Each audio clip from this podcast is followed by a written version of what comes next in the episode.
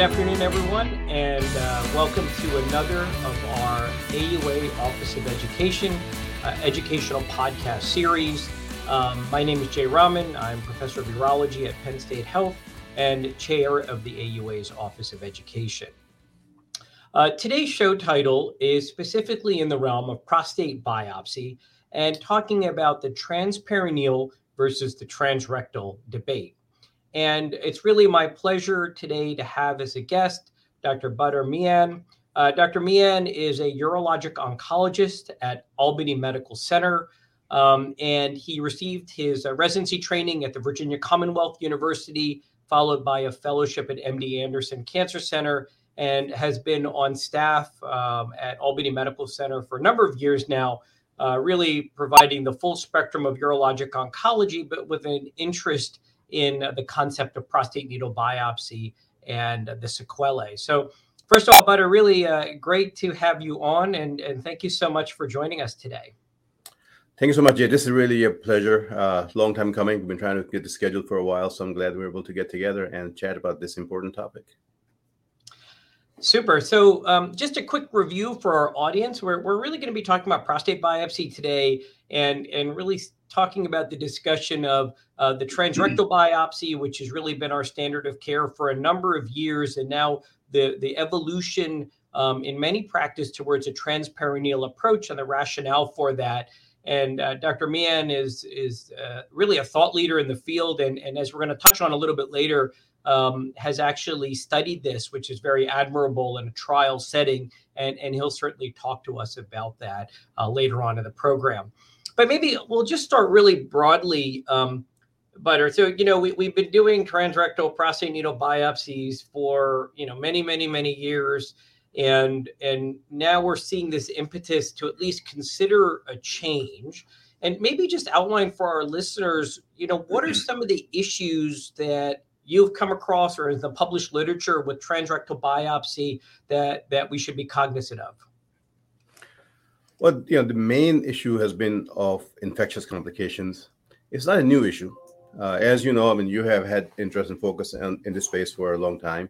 Uh, this issue has been uh, uh, long-standing. Uh, in fact, just from the time I finished my residency, or rather fellowship.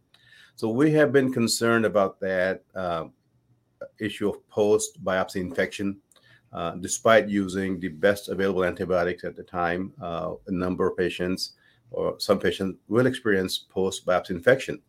So that that has uh, uh, led to a number of changes in the field over the years, where we have gone from just using a single dose Cipro or Levaquin, fluoroquinolone, um, to multi days, to multiple antibiotics, to you know, enhanced prophylaxis, then targeted prophylaxis, all of that to reduce or control the uh, post biopsy infection rate.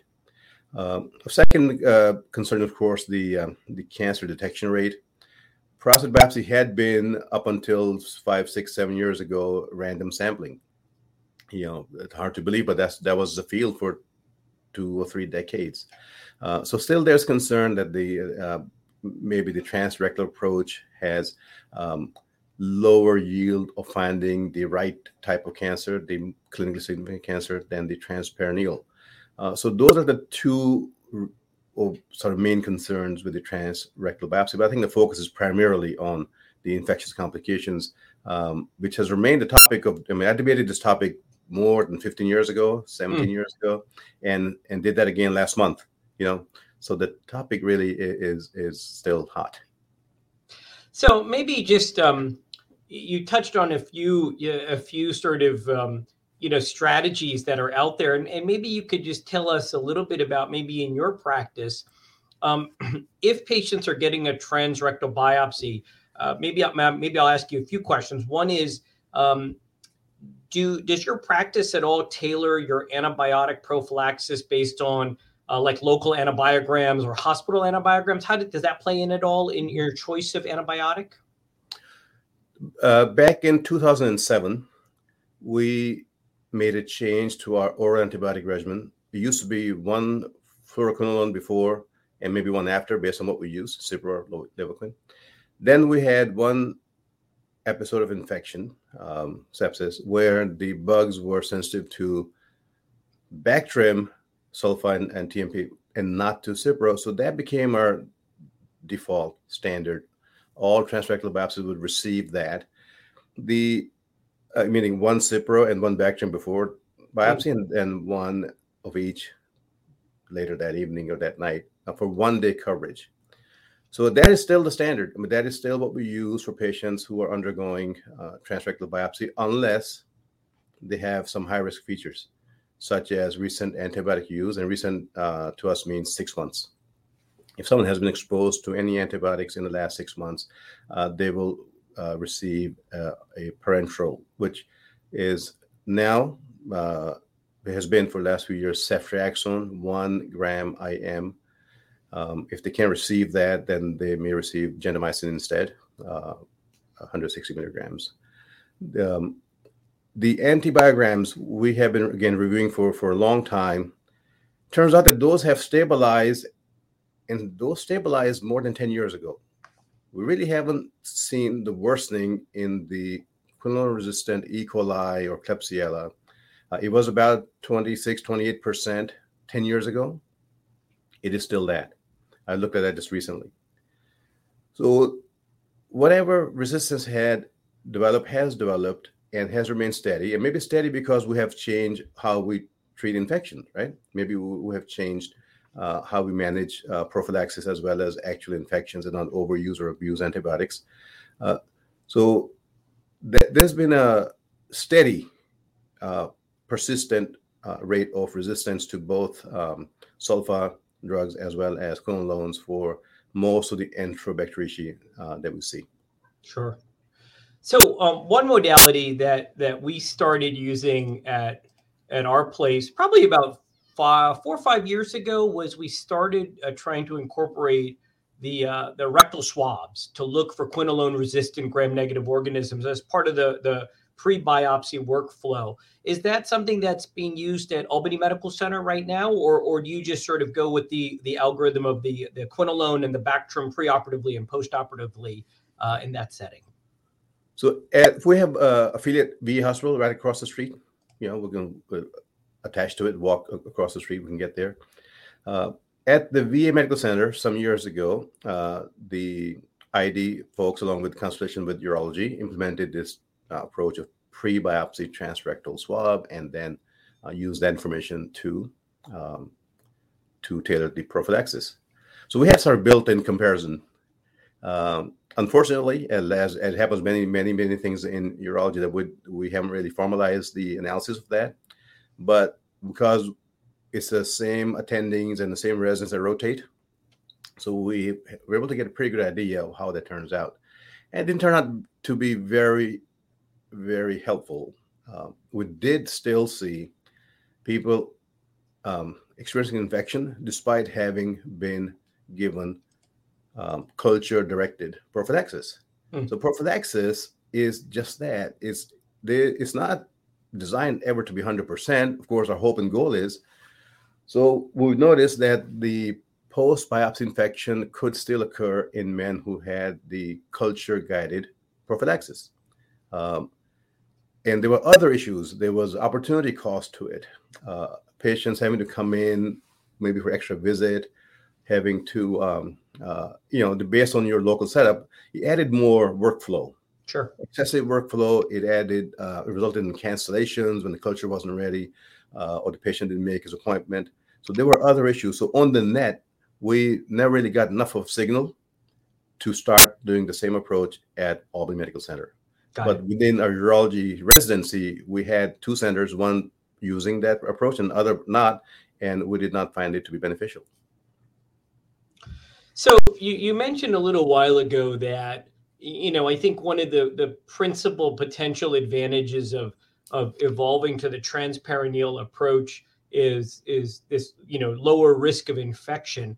Um, you also talked a little bit about cancer detection rate, and maybe could you just specifically comment a little bit on you know the the anterior zone tumors and and how that plays into sort of that cancer detection rate um, okay. uh, when you look at transperineal biopsy.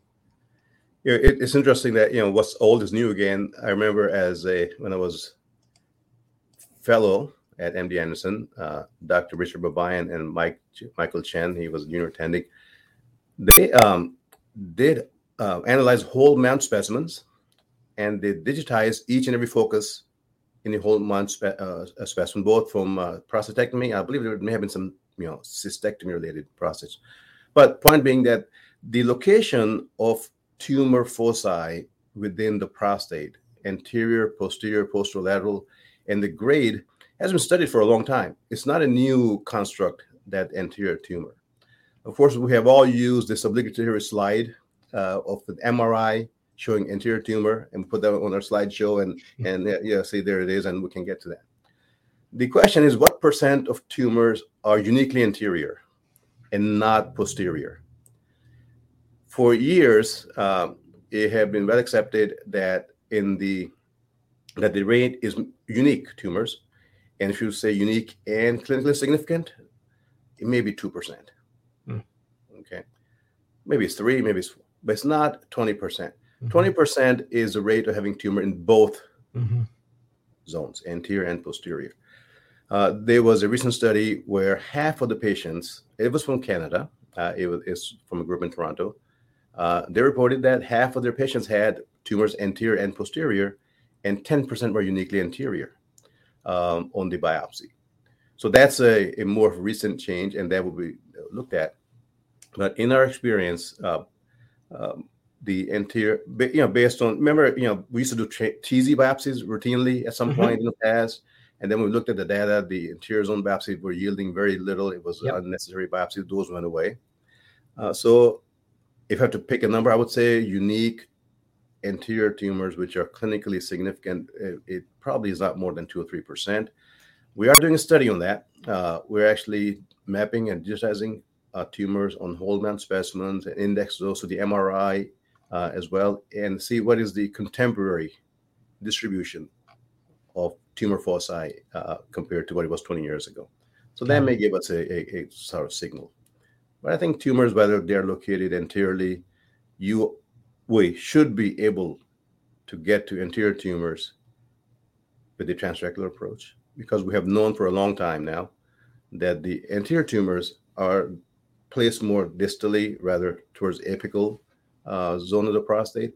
And that was known again uh, a long time ago uh, and we have been able to guide our biopsy change the trajectory of the needle you know angle the probes in such a way so that we can get the anterior apical sample if we need to so you know, one question I would have for you is, you know, we've talked about the different techniques, transrectal and transperineal. Um, maybe give us a few, you know, key of the, the take home bullet points on, you know, why is transrectal biopsy so popular? Why is it uh, um, perhaps, uh, you know, very facile for us to incorporate into, you know, the, the workspace of a urologist? Let's start with that. Why is TR biopsy so positive, so popular? Well, I think first is familiarity. You know, you sort of you know what you know, and you train how you train, and it becomes part of your um, uh, sort of DNA, as it were. I mean, virtually everybody who is practicing now uh, is trained on transrectal biopsy. Our our anatomical knowledge of the prostate uh, is based on that approach. Um, it is fairly easy. Uh, patient positioning is, you know, left lateral position is easy enough. Um, is fairly quick procedure. You know, the standard non-targeted biopsy is seven eight minutes. Uh, the and the templates, you know, how to take samples and where to take, take samples from. You know, base, mid, apex, paramedian, sagittal, lateral sagittal. So those have been studied for a long time. You know, there there there have been hundreds of publications. They have given us the unique yield of each sample, so we can get some sense uh, of sorry where to take samples from the and then more late, you know, recently in the last few years, the the platforms to perform fusion guided biopsies have were all validated on the transrectal approach. So it's the familiarity with it. Uh, now, of course, if somebody was you know born in in the setting of never having done transrectal biopsy and was all transperineal, I assume that you know they will be equally uh, sort of comfortable with that. But urology as, as a field, uh, you know, you're looking at tens of thousands of urologists in practice in the U.S. and Europe and, and worldwide. Uh, that is, uh, I think, so that's the reason for popularity of that that approach.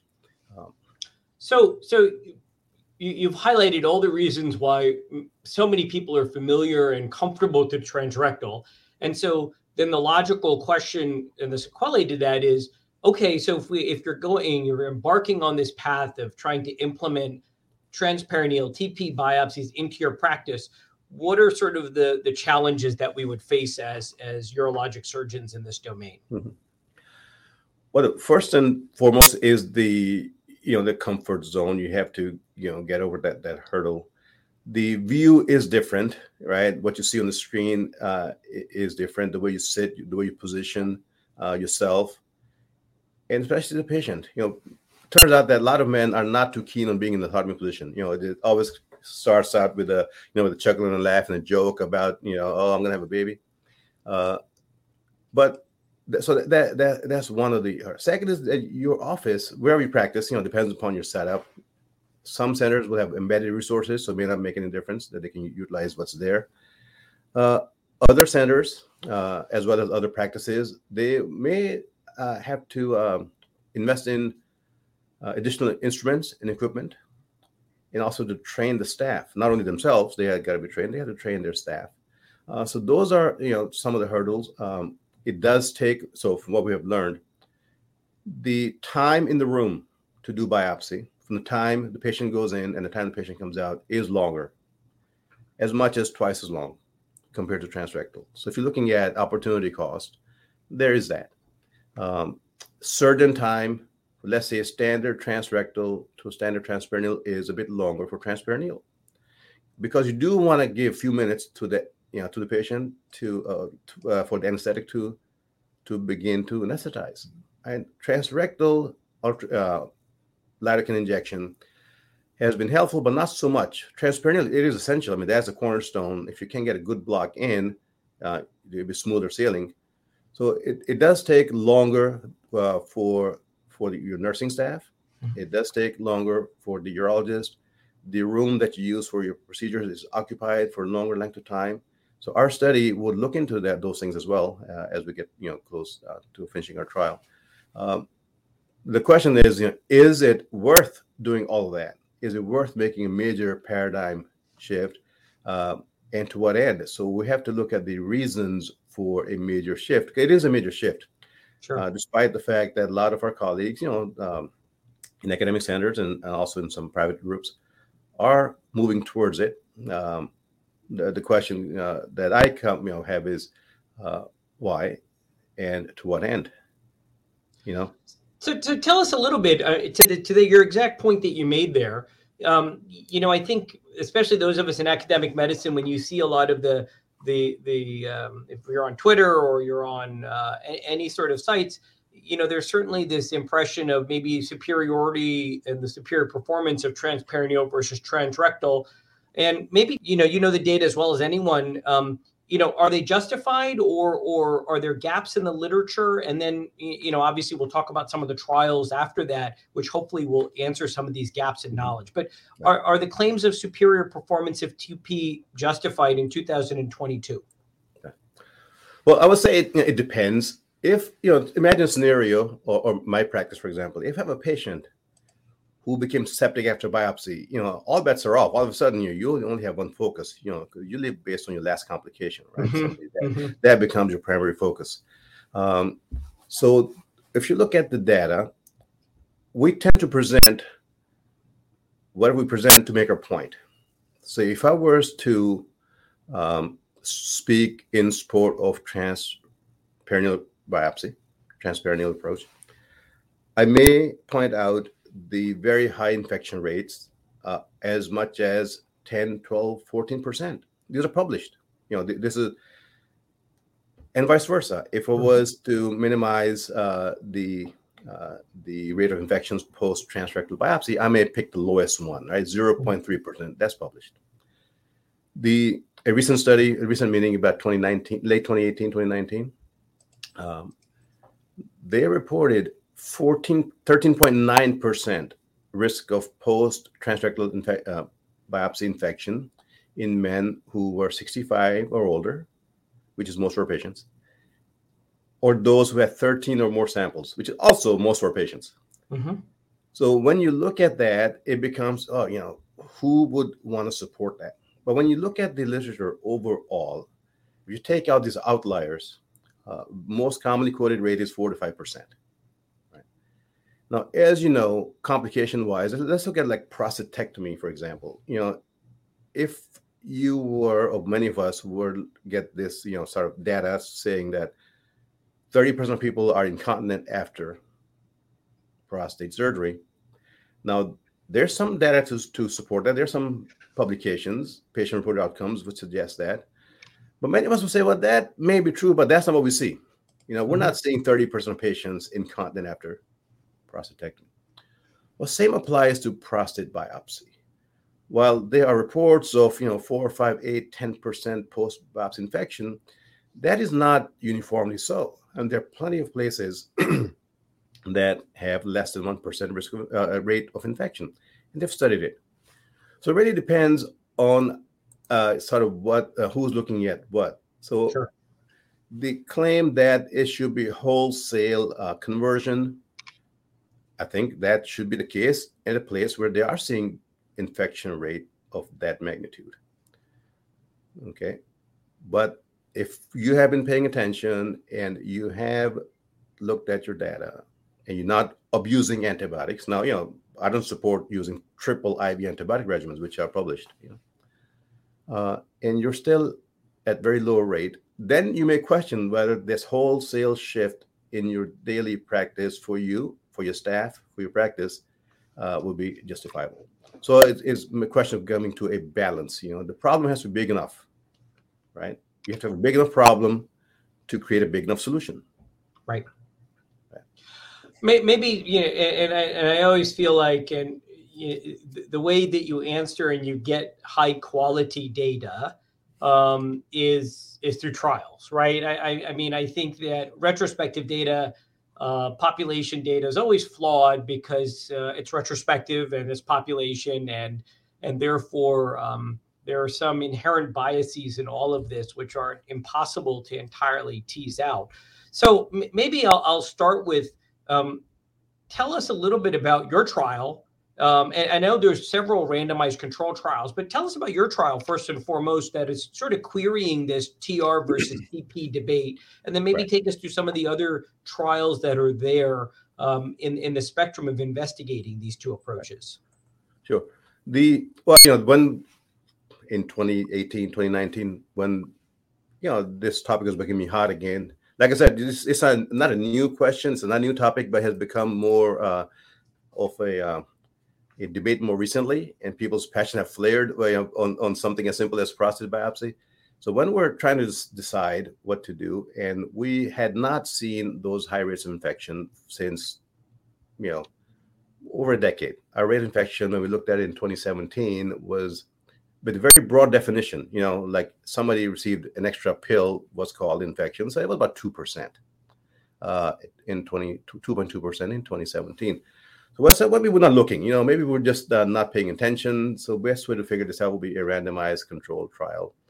So basically from day one, when we decided to do transperineal biopsy, we decided, well, we're going to do this on uh, on, this, on, a, on a trial. We'll randomize patients uh, with a very short initial uh, sort of pre-trial uh, period of just uh, maybe a dozen biopsies, we said we're going to go ahead and randomize these patients. We had to get um, the necessary infrastructure, you know, infrastructure built in. We didn't have the instruments in the office for transperineal, so we had to request um, some support from the medical center, from and uh, apply for some grants to the foundation, etc., to to get the transperineal fusion platform. You know, the, so should we do fusion transrectal and transperineal non-fusion? No, we wanted to do both biopsies fusion, and wanted to do both in the office because one of the the the detractors from the transperineal has been that it has to be done with sedation or in the OR. Mm-hmm. But data has uh, shown that there are several studies recently that have shown that it is feasible to do this biopsy in the office. It's not a recent data. In fact, I looked at two papers uh, recently that were from 2016, 2015, that the in-office biopsy was feasible back then. Uh, so the our trial is randomizing patients to show a difference. It's a superiority trial. We're, we're trying to show whether the transperineal approach is superior to transrectal. And the, the statistical uh, model, the power requires us to have 600 plus patients who will complete the biopsy procedure and go through a 30 day follow up to show a difference between infectious rate of transrectal at one at five percent and transperineal at one percent. Now we you know it's reported and, and debated and, and promoted as having zero risk of infection, but that turned out to be not the case. We have recent reports, uh, some unpublished. There's some abstracts of post transperineal sepsis, not infection. So we said, well, if somebody has fever, it's documented fever, then that should be called infection, even though maybe there's no culture, or somebody receives antibiotics by your partner. You know, patient calls in the middle of the night, somebody answers the phone, and the patient receives antibiotics. Well, that be called an infection, infectious complication. So for transrectal, 5% is a pretty kind of down the middle, uh, widely accepted rate. For transperineal, we said 1%. So that is our study design. Um, it's it's the design is published in the PCAN journal. Um, the study is about to close. Patients have been all randomized, but they haven't completed their uh, final biopsy follow-ups, etc. We expect the, I mean, within weeks. I'm hoping. You know, with the pandemic, it, it has slowed down. So we'll have 600 plus patients randomized um, to one see transrectal using a standard biopsy, a standard prophylaxis, same as we used in 2007. No, no new additional antibiotics for transrectal. And the transperineal is antibiotic free. So that's again, but that has been the the sort of um, you know the the one of the advantages, proposed advantages to the transperineal that you can maybe get by without antibiotics, although European uh, and other studies and recommendations do use antibiotics. They recommend using Ancef or something similar. Sure. What are some of the other trials uh, in addition? So yours is is uh, sort of on the, the back end of it, close to closing, hopefully, and then you'll have to obviously do the data analysis. What are some of the other trials out there that are looking at this in a, in a randomized setting? Right. So ours uh, was designed to look at infectious complication as a primary endpoint, and we have expanded ours to look at the cancer detection rates of different lo- uh, uh locations as the uh, as extension. There's a trial from uh, in England uh, at Oxford by um, Alastair Lamb and Richard Bryant. They have um, trial funded by their National Institute of Health in biopsy naive men. Um, they are going to look at 1,100 patients. Their main um, uh, sort of primary endpoint is cancer detection rates, and the secondary endpoint is the uh, rate of infectious complications. So that should be an important trial. There's a trial in Hong Kong uh, also um, that um, is is is going to look at cancer detection rates and less so, uh, as far as I know, on infectious complications. But there's uh, and lastly, there's trial by Jim Hu and Mo Allaf and and um, Ed Schaeffer. Um, it's a multi-center trial. Uh, it's funded by NIH and also by PCORI.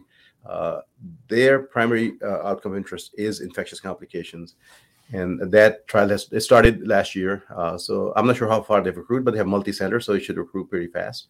And they'll be able to also uh, address this question of randomized uh, patients undergoing both biopsy approaches in the office. Um, and we'll, we'll, see what the what the infection rates are.